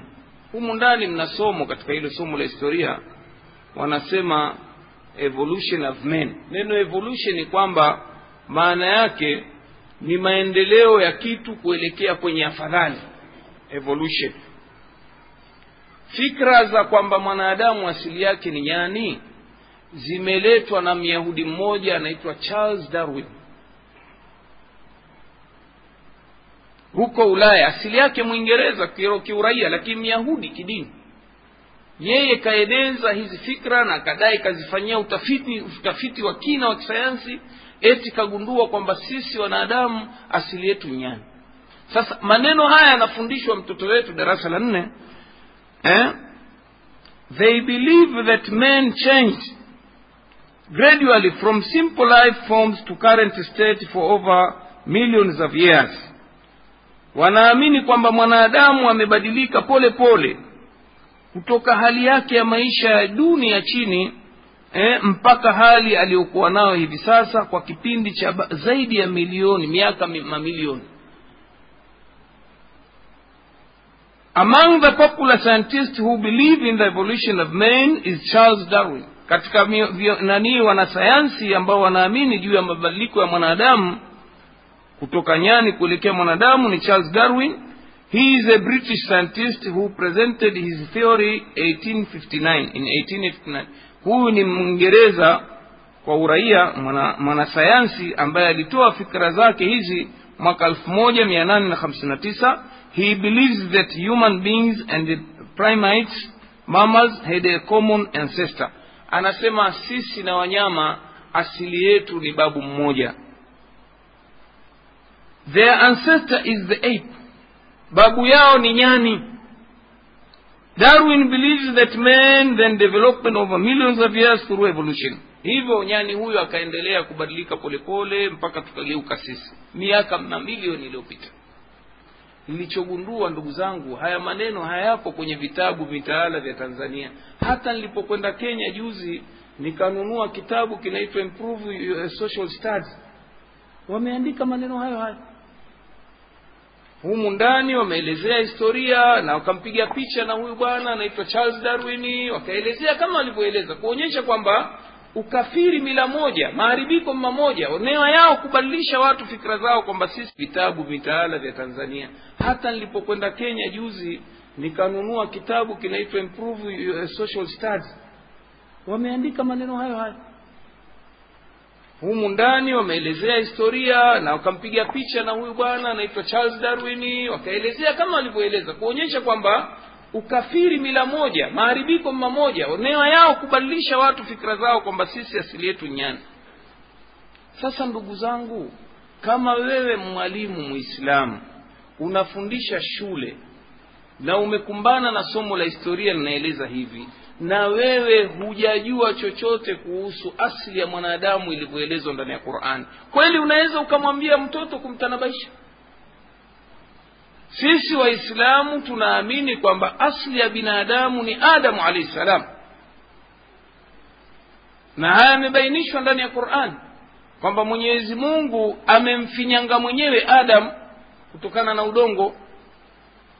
Angalia ibilisi alivyokataa kumsujudia adam mwenyezi mungu akamhoji lima ma manaaka an tasjuda lima khalakta biyadaya kitu gani kimekuzuia kumsujudia yule ambaye nimemuumba kwa mikono yake miwili. Uislamu na waislamu hatukubali katu kwamba sisi asili yetu manyani bali mwenyezi mungu ametukirimu sisi binadamu pale aliposema walakad karamna bani adam hakika tumemkirimu binadamu au adam. Kwa hiyo sisi asili yetu ni utukufu hatukutoka kwenye nyani na huyu bwana eti katika hoja yake ya kisayansi asema wewe ukitaka kujua asili yako ilikuwa nyani pitisha kidole chini ya uti wa mgongo hapo. Utakumbana na kifupa chini karibu na makalio kimekaa hivi. Hii inaonyesha kwamba wewe ulinyonyoka nyonyoka manyoya. Halafu mkia ukakatika katika mpaka ukabaki. Unaona bado unao mkia wewe. Wewe nyani bwana. Sasa nini falsafa ya kutuletea fikra hii huku ni ile kutaka kuwajenga vijana wetu ule ubinadamu watoke. Sasa watumiwe kama mapunda na mayahudi. Leo mayahudi wametuletea hapa michezo ya mashindano ya urembo miss tanzania miss morogoro. Vijana waathirika na elimu hii tayari mabinti zetu wa kiislamu kina zainabu kina maryam kutoka uchi kama wanyama ni kitu cha kawaida shule tayari zimewathiri mitaala hii binti wa kiislamu atoka na nguo ya ndani mapaja wazi matiti hapa yamefungwa tu hapa kidogo eh? basi kunakaa wanaume maajnabi hapa kazi yake mmoja angalia makalio mmoja kazi yake kuangalia saizi ya mapaja kifua mwingine angalia sura halafu wanafanya majumuisho ya maksi zile wanasema huyu kashinda atapewa kijigari kidogo toyota sijui nini sijui. Mshindi wa pili runinga nchi ishirina moja. Mchizi wa sasa malengo baadaye huyu msichana atumike kwenye biashara. Kampuni ya sabuni atakutumia mpiga picha amtia kwenye mrembo. Sijui kuna kampuni gani atakayapigwa picha tiwa biashara. Utaileta kwa njia namna mvue kwanza ubinadamu wake. Hilo moja ndugu zangu ambalo limo katika mitaala hii. Jingine haya tuliyagusia kidogo nikiwapeni sasa mfano uliokuwa hai kabisa. Kuna kitabu darasa la saba kinaitwa practical mathematics. Humu ndani kuna somo la biashara. Mtoto anafundishwa hisabati za biashara. Katika jumla ya hisabati za biashara anafundishwa formula ya kupata riba. Kama yeye afanya biashara basi ajue namna ya kupata riba. Kama ikiwa yeye akopesha au akopa yeye pesa basi ajue riba ataipata vipi. Kwamba akichukua pesa kiasi fulani basi atoze vipi riba? Atozwe vipi riba na atoze vipi riba? Kwa hiyo kuna formula hapa imeandikwa eh, katika somo hili la hisabati kwamba ukitaka kujua riba basi eh, interest utaipata vipi? Principal times rate times time over 100 ni zile pesa za, za, za rasilimali zile uzidishe kiwango cha riba kilichowekwa kama ni asilimia tano au sita halafu zidisha muda wa riba ile ilivyokuwa unayo wewe. Kama ni mkopo miaka mitano sita zidisha miaka ile. Utapata riba. Isitoshe kuna kuhamasishwa vijana kuweka mapesa mabenki. Humu ndani mna maneno yafuatayo keeping money in a bank. A savings bank is a place where money is kept safely a bank also gives loans to those entitled. Users of the bank services are known as customers of a particular bank. There are advantages of keeping money in, a, in the bank. First to get interest. Taleta tafsiri. Asema benki ya akiba ni mahala ambapo pesa huwekwa kwa salama. Na benki pia inatoa mikopo kwa wale wanaostahiki watumiaji wa benki huduma za benki wanajulikana kama e, wateja wa benki fulani. Kuna faida nyingi za kuweka pesa katika benki. Faida ya kwanza ni kupata riba. Mtoto wetu wa kiislamu darasa la saba afundishwa faida za benki. Kuweka pesa benki ni riba. Sasa niambie ndugu yangu shule hii mwalimu anafundisha ni mgalatia au shule hii mwalimu anayefundisha tangu la kwanza mpaka chuo kikuu hajasikia qala llahu qala rasulullah. Hajasikiapo mwenyezi mungu anasema ahalla llahu lbeia wa harama riba. Hajasikia. Unataraji atatoa mulahadha wowote kumwambia mwanafunzi jamani haya maneno lakini kinyume na dini. Riba ni haramu na ni dhambi kubwa kabisa. Mwenyezi mungu atangaza vita na watu wanaokula riba katika qurani na vita ya mungu tutaimudu na kuiweza. Kuna mwalimu anatoa taarifa hizo. Ukweli hakuna ila mashule machache ya kiislamu yenye waalimu tena waliosoma na dini. Wanafundisha hisabati. Ndugu zangu athari zimeshaonekana mtawapeni mfano. Haya ma mataasisi yaliyoanzishwa yanaitwa sacos wengi wanaojiunga nayo ni hawa kina mama zetu ambao eti mpango huu malengo na makusudio ni kuondoa ufakiri umaskini kwa hiyo e, njoo ukope utapata riba nafuu. Wanaambiwa hivyo. Riba nafuu. Utalipia riba nafuu. Wengi katika wanawake wetu wameathiriwa na mfumo wa elimu huu. Hawaoni uharamu wa riba na lile neno nafuu hata kama ajua riba anajua dhambi. Ya riba inakuwa ndogo kama ikiwa e, riba ni ndogo. Kwa hiyo wamejiingiza humo. Juzi wallahi serikali imegutuka kuwa juu ya taasisi hii inaitwa desi imeona inawafanyia dhulma raia. Kwa hiyo likatolewa tamko na serikali kusimamishwa taasisi hii. Halafu wananchi wakaambua wakachukue mbegu zao. Maanake wameambiwa ukitia mbegu wewe shilingi laki mbili basi utapata laki tatu baada ya miezi mitatu. Watu wanaona hela nyingi. Wengi walioingia humo ndugu zangu ni waislamu. Kwa ushahidi walipofungiwa ofisi nazungumzia kule kwetu na kujua tanga kuna ofisi yao iko katika sehemu moja inaitwa mabawa. Wallahi asilimia kubwa waliopanga foleni hapo ni watu na makanzu na makofia na mabaibuni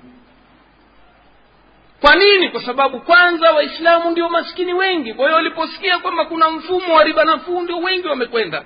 Pili wengi hawajui uharamu wa riba. Athari za mitaala hii zimeanza kujidhihiri. Ndugu yangu arifu shahidi tulipokuwa hapa kwenye kikao hapa morogoro chuo cha, cha waislamu hiki kulikuwa na semina ya wanachuoni mashekhe juu ya namna ya kudhibiti mfumo wa fedha kwa zile benki ambazo zitaingia nchi hii zinaitwa benki za kiislamu bahati kaja bwana mmoja ni afisa wa benki ya kbc ambayo makao yake yako kenya wamefungua tawi pale dar es salaam.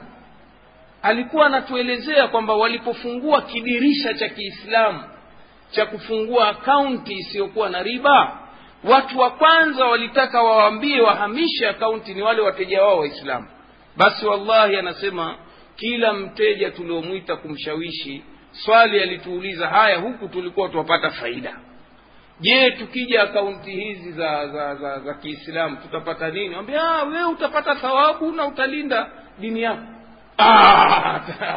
Wamekataa wote. Athari hizo. Haoni yeye kwamba ni hasara kuweka akaunti ya riba. Haoni hasara kitu tena kinampa faida. Hela eti zinazaa hajui dhulma anaofanyiwa katika mali yake. Mwenyezi mungu ameharamisha riba kwa sababu ni mtu anapata pesa bila jasho. Benki inapata pesa za riba bila jasho. Kwa njia gani? Wanakupa wewe mkopo milioni ishirini thelathini. Wao kazi yao ni kupiga mahesabu ya riba utakaolipa tu kila mwaka. Hawana kazi. Pesa nyingi. Na wewe ukiweka pesa yako benki inakwenda kuingizwa kwenye biashara. Halafu wapewa kiji asilimia kidogo. Asilimia mbili na nusu haramu kwa nini? Kwa sababu hawa wanaendesha biashara hawatoki jasho. Ndio maana ya riba. Riba ni wewe kumpa mwenzio pesa akazifanyia kazi.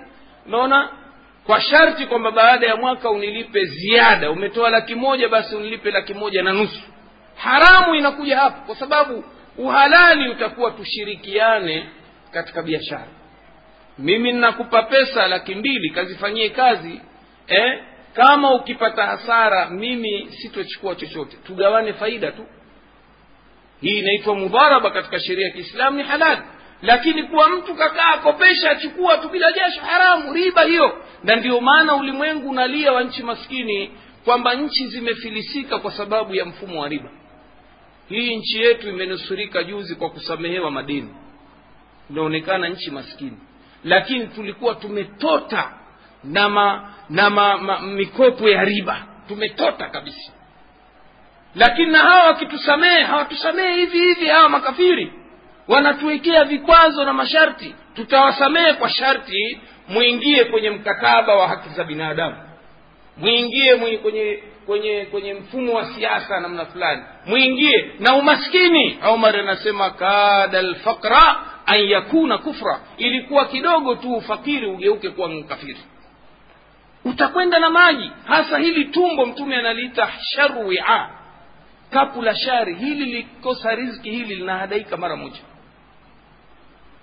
Ndio maana utakuta na mashekhe wananunuliwa maenjio yanakuja hapa yataka kuanzisha mambo ya kupiga vita uislamu kuzuia mfano kuoa wake zaidi ya mmoja. Wanasema ni dhuluma sijui kukewa zaidi ya mke mmoja ndio njia za kuongeza ukimwi. Basi waita mashekhe he mwasemaje? Sawa sawa. Vibahasha vyagaiwa hivyo.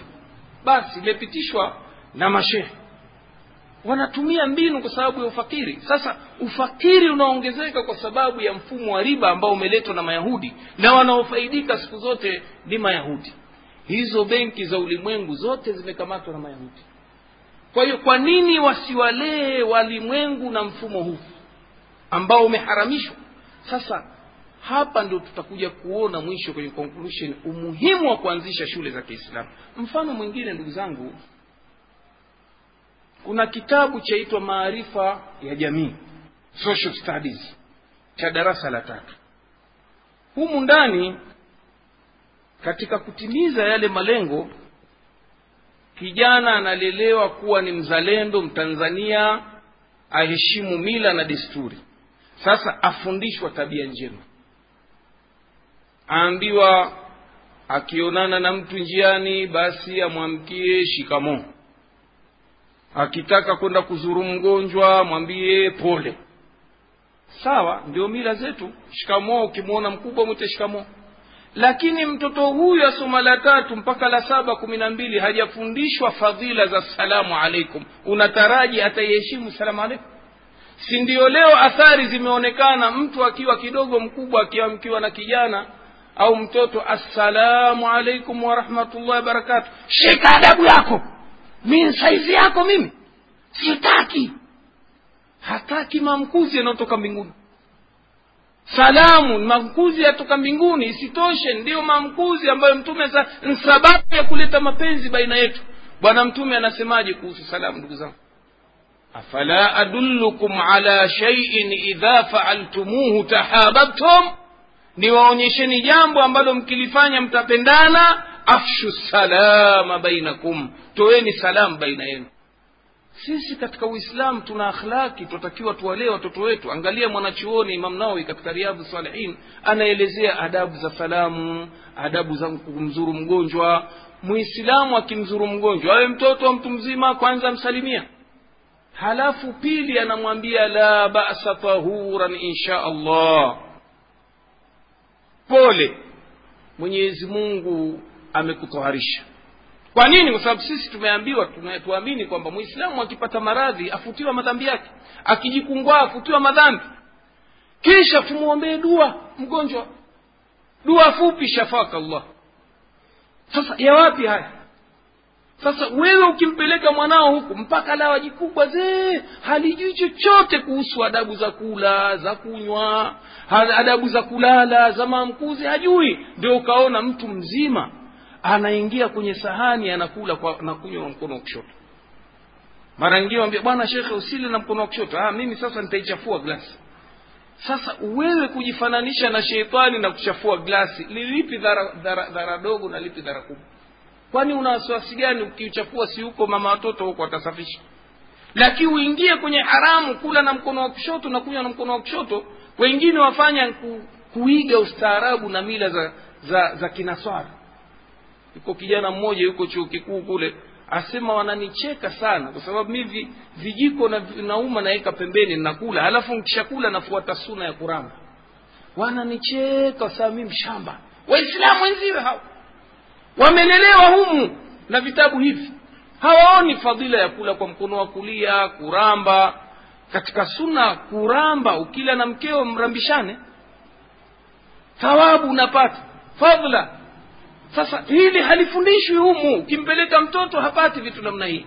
Jingine jamani baya zaidi ndani ya kitabu mfano wa hiki kwataka kujengwa uhusiano baina ya mwislamu na wasioislamu kwa msingi wa dini moja inaitwa ya uzalendo na utanzania. Sote ndugu moja. Sasa hapa pamewekwa picha ya kwamba kuna vijana wawili mmoja anaitwa uthmani na mwingine eliya sikilizeni haya maneno eliya ni mkristo. Wazazi wake eliya pia ni wakristo. Eliya na wazazi wake wake humheshimu na kumwabudu mwenyezi mungu. Athmani ni mwislamu wazazi wake athmani pia ni waislamu. Athmani na wazazi wake humheshimu na kumwabudu mwenyezi mungu. Eliya na wazazi wake humwabudu mwenyezi mungu kanisani. Athmani na wazazi wake humwabudu mwenyezi mungu msikitini wakati mwingine watu humwabudu mungu sehemu yoyote iliyotengwa maalumu kwa ajili hiyo. Eliya wazazi wake na waumini wake wote wa kikristo wanapoomba dua kwa mungu wanasema wanasali. Athmani wazazi wake na waumini wote wa kiislamu wanapotekeleza ibada ya swala wanasema wanaswali. Hivyo kusali ni wajibu kwa watu wote wakubwa na wadogo. Sasa sikilizeni maneno ya mwisho haya na uhatari wake kwa kijana wako anayesoma shule huko mwalimu wetu ametufundisha kuwa mungu ni mmoja na dini zote ni sawa. Mwislamu aliyesoma msingi wa dini ya kiislamu kweli anathubutu kusema maneno haya? Haya si kinyume cha qurani sarihi. Haya inna dina inda allahi alislam hakika dini mbele ya mwenyezi mungu ni uislamu isitoshe mwenyezi mungu anasema faman yabtaghi ghaira lislami dinan falan yuqbala minhu wa huwa fi lakhirati min alkhasirin. Yeyote atakayetaka dini isiyokuwa ya kiislamu basi hatokubaliwa huko mbele na mwenyezi mungu na akhira atapata hasara. Sasa mwanao kaambiwa dini zote ni sawa. Si ndio leo umeona athari watu sherehe na juzi tumesikia kiongozi wa kisiasa mstaafu mkubwa himiza waislamu tuhudhurie na sisi kwenye masherehe ya manaswara na wao wahudhurie kwetu twende pamoja mazikoni twende pamoja misikitini labda kanisani. He, tulete udugu ule wa kizalendo wa tanzania sote ndugu moja. Kweli huu ndio uislamu ambao twataraji utakuja kumkomboa au haya ndiyo mafunzo yatakuja kumfanya mwislamu aonyeshe identity yake ni mwislamu na wapeni kisa kimoja ki, kimejitokeza cha kuhuzunisha. Tulikwenda kufanya dawa huko sambani tukamkuta mzazi mmoja wenzetu wasema kamuozesha binti yake mkristo jambo ambalo ni haramu katika uislamu. Hili liko wazi. Haramu haifai. Kweli kuna mahusiano tumepewa na wakristo wa aina fulani twaambiwa twaweza kuwaoa wao mabinti zao na kula vichinjo vyao. Lakini kuoa haramu haifai kumwozesha e, mkristo binti wa kiislamu haramu. Sasa sikiliza hoja aliyotupa. Asema ni kweli. Lakini hawa wenzetu wana wanakwenda mbinguni kwa kupitia yesu. Na sisi waislamu tunaenda mbinguni kwa kupitia muhamadi tutakuja kukutana huko huko unaona? Nini dini zote ni sawa. Sawa mamoja tu. Sote ndugu moja tu wa tanzania. Sasa ile innama lmuminuna ikhwa iko wapi? Imepewa mbadala innama tanzaniyuna ikhwa. Na watoto wanalelewa hivyo mashule. Nyinyi baadhi yenu vijana si mnaenda mashuleni kule mkiwa wadogo darasa la kwanza la pili mpaka la saba. Kuna nyimbo za kitaifa twalelewa nazo za kuutukuza utanzania na kuupenda na kuupa kipaumbele. Ndugu zangu katika uislamu mtu hakatazwi kupenda nchi yake. Angalia mtume alipofukuzwa maka alikuwa na maneno yasema ya makkata inni ahabu bila innaki ahabu biladi llahi ilaik asema ewe maka hakika mimi napenda wewe ni mji mtukufu mpenzi zaidi kwangu mimi kuliko mji mwingine. Laula akhrajuni ahluha lama kharajtu. Lau kama hawakunitoa mimi katika mji huu singetoka. Anapenda mji wa maka kuliko miji yote. Lakini wanachuoni wanasema hakuupenda mji ule kwa sababu ya minazi mitende iliyokuweko na majabali. Ah, kwa sababu ni mji unaopendwa na mola zaidi. Na sisi waislamu tunatakiwa tuipende maka kuliko miji yote halafu madina kuliko miji yote. Sasa sikiliza kijana wako abebeshwa fikra za kupenda nchi kuliko kitu chochote.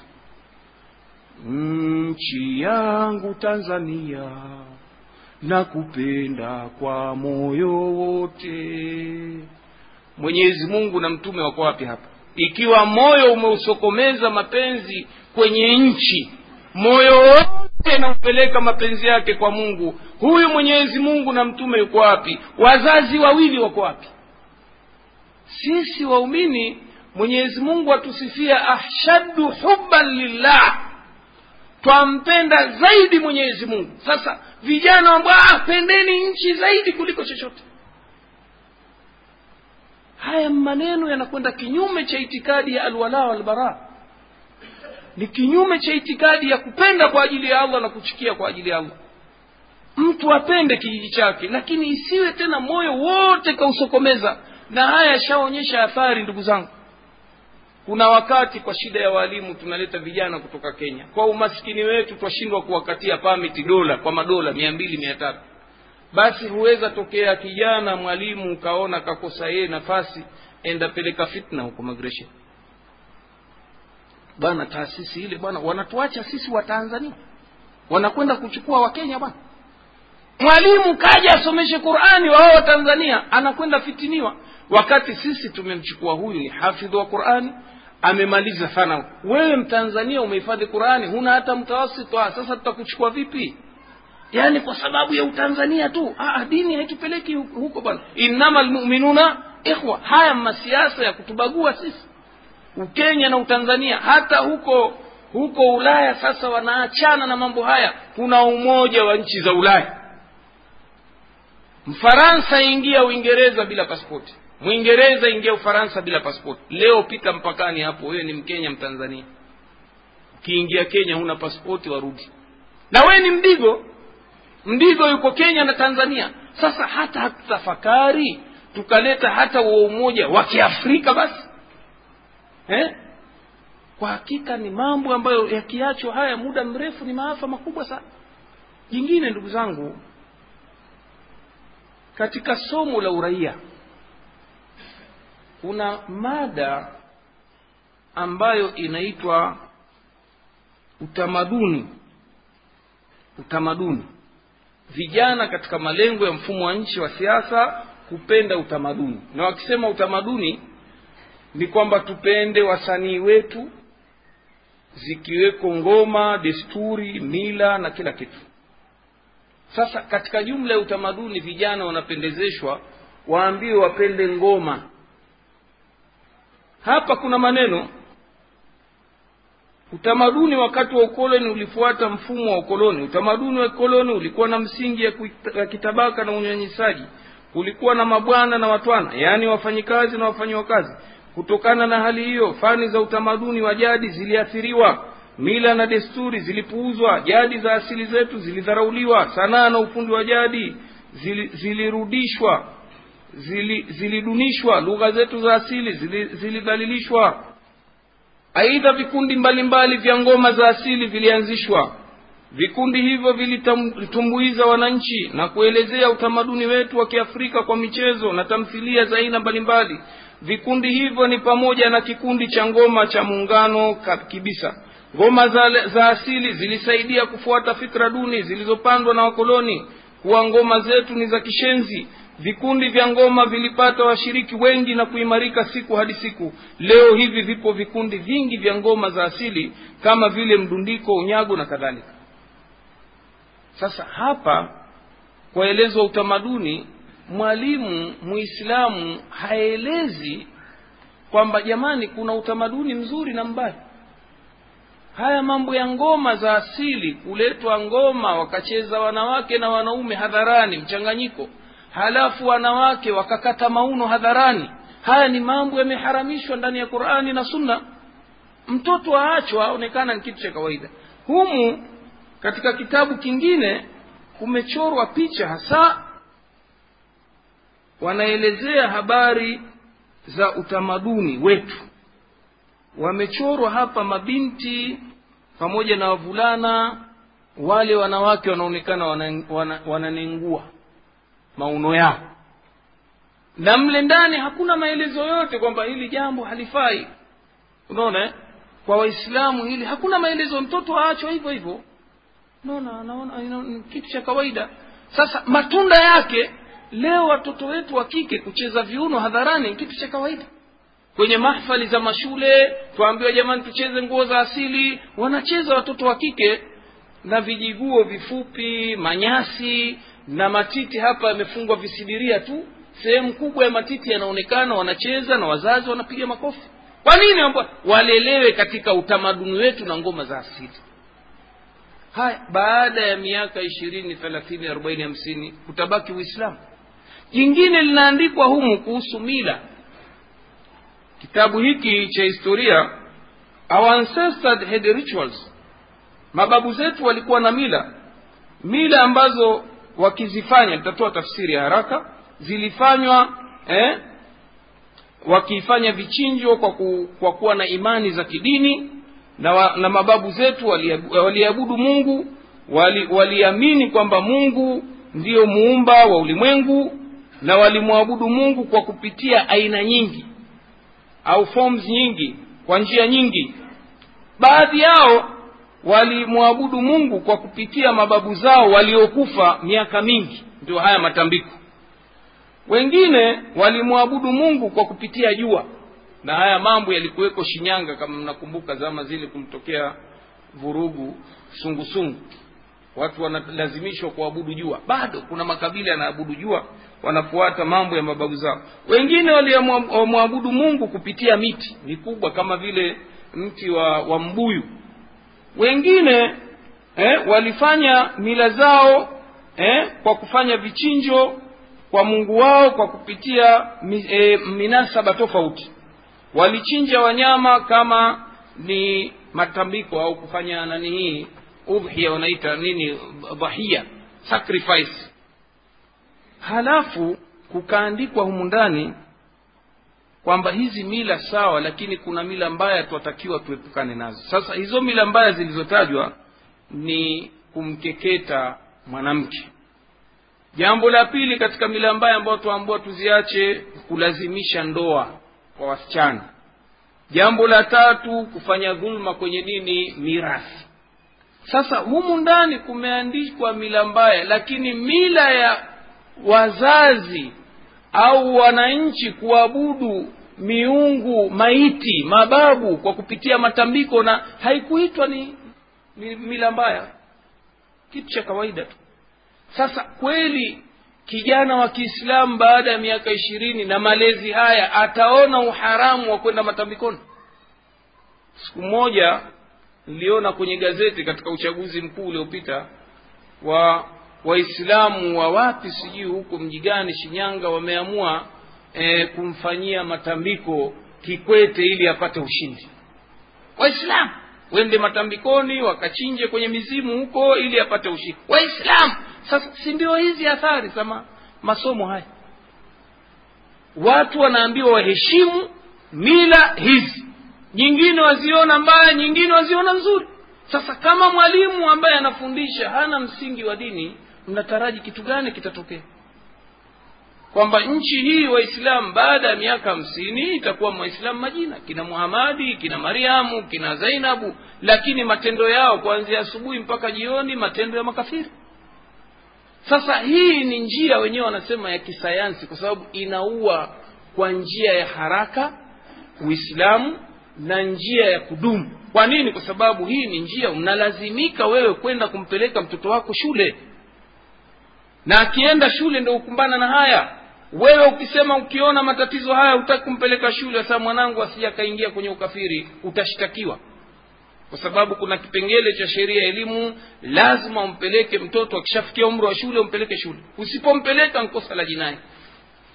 Au useme uanzishe madrasa yako asubuhi husomeshi ila dini au usomeshe na dunia lakini huna license ya serikali utashtakiwa. Kwa nini? Kwa sababu ukiandikisha shule yako lazima usomeshe mitaala hii.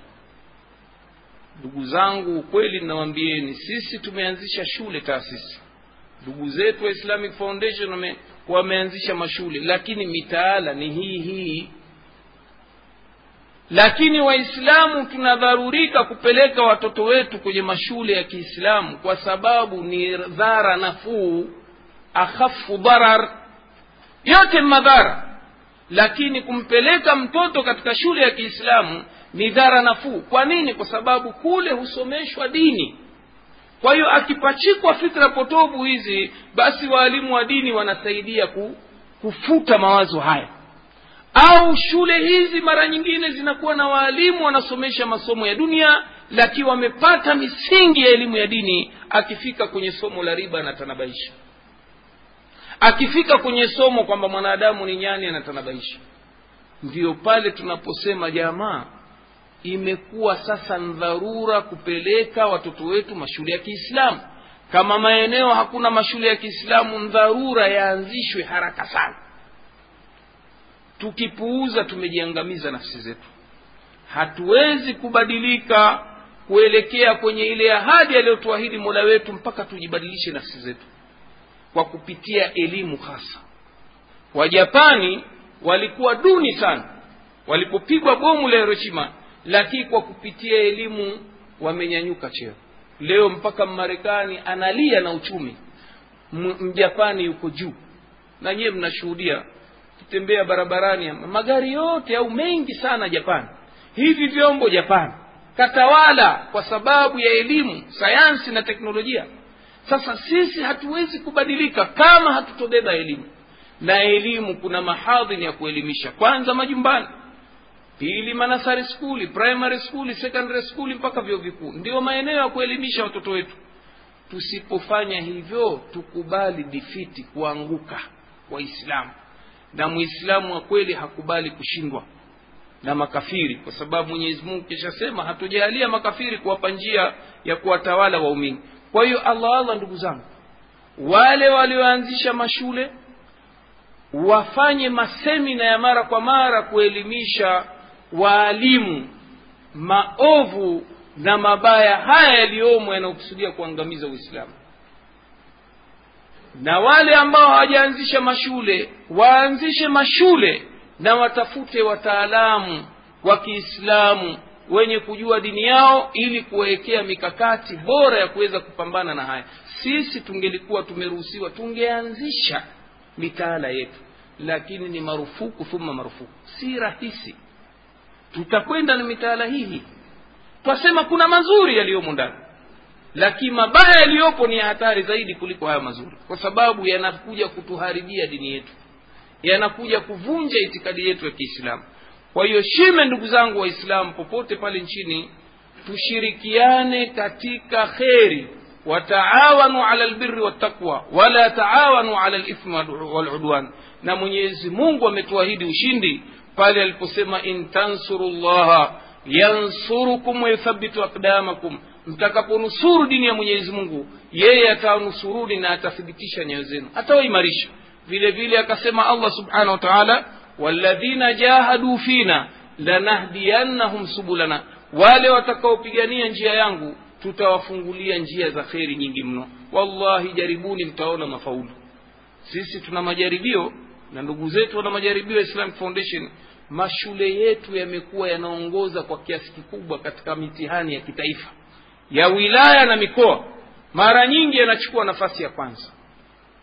Ni baraka ya kusomesha dini ndani ya shule na kuikataa kufuru.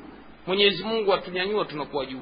Juzi katika mtihani wa kitaifa darasa la saba shule ya muheza imeongoza kiwilaya shule yetu. Kimkoa imekuwa nambari moja kitaifa imechukua nambari kumi na mbili.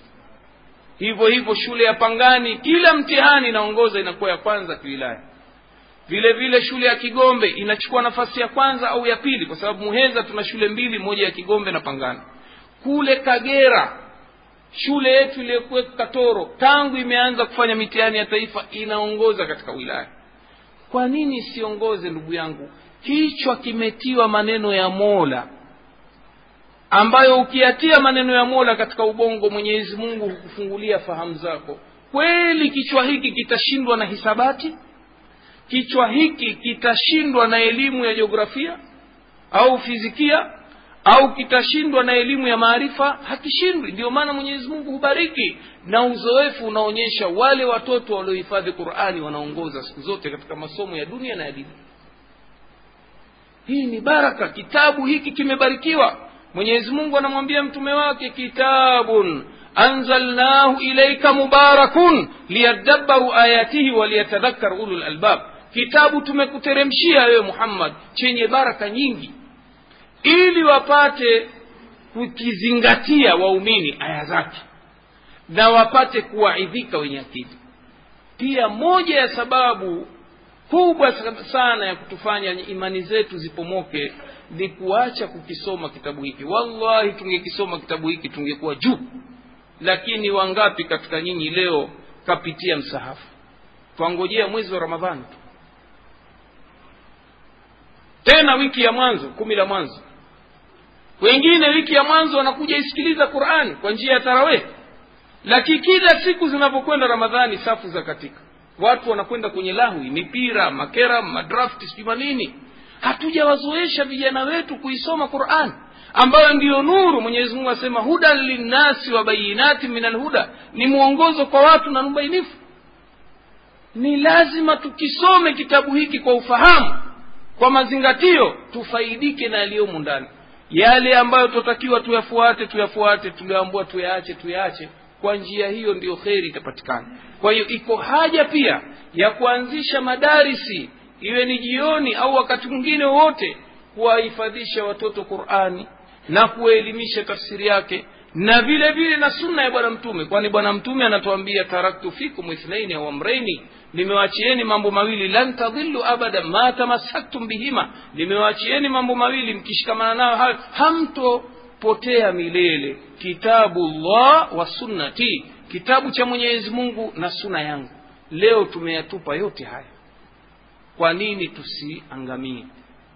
Ukweli ni kwamba tukitaka kubadilika basi tuzibadilishe nafsi zetu. Kwani mwenyezi mungu anasema inna allaha la yughayiru ma biqaumin hata yughayiru ma bianfusihim mwenyezi mungu habadilishi yaliyoko kwa watu mpaka wenyewe watake kujibadilisha. Hana ada wala si suna yake mwenyezi mungu kuteremsha malaika kutoka mbinguni kuwasaidia kuwaletea walimu kuwasomeshea. Ni lazima tupambane katika jihadi tukufu hii jihadi ya elimu hii ambayo ndiyo itatusaidia sisi kuimarisha nyoyo zetu itatuimarisha dini yetu. Aqulu qauli hadha wabillahi taufiq وصلى الله على سيدنا محمد والحمد لله رب العالمين.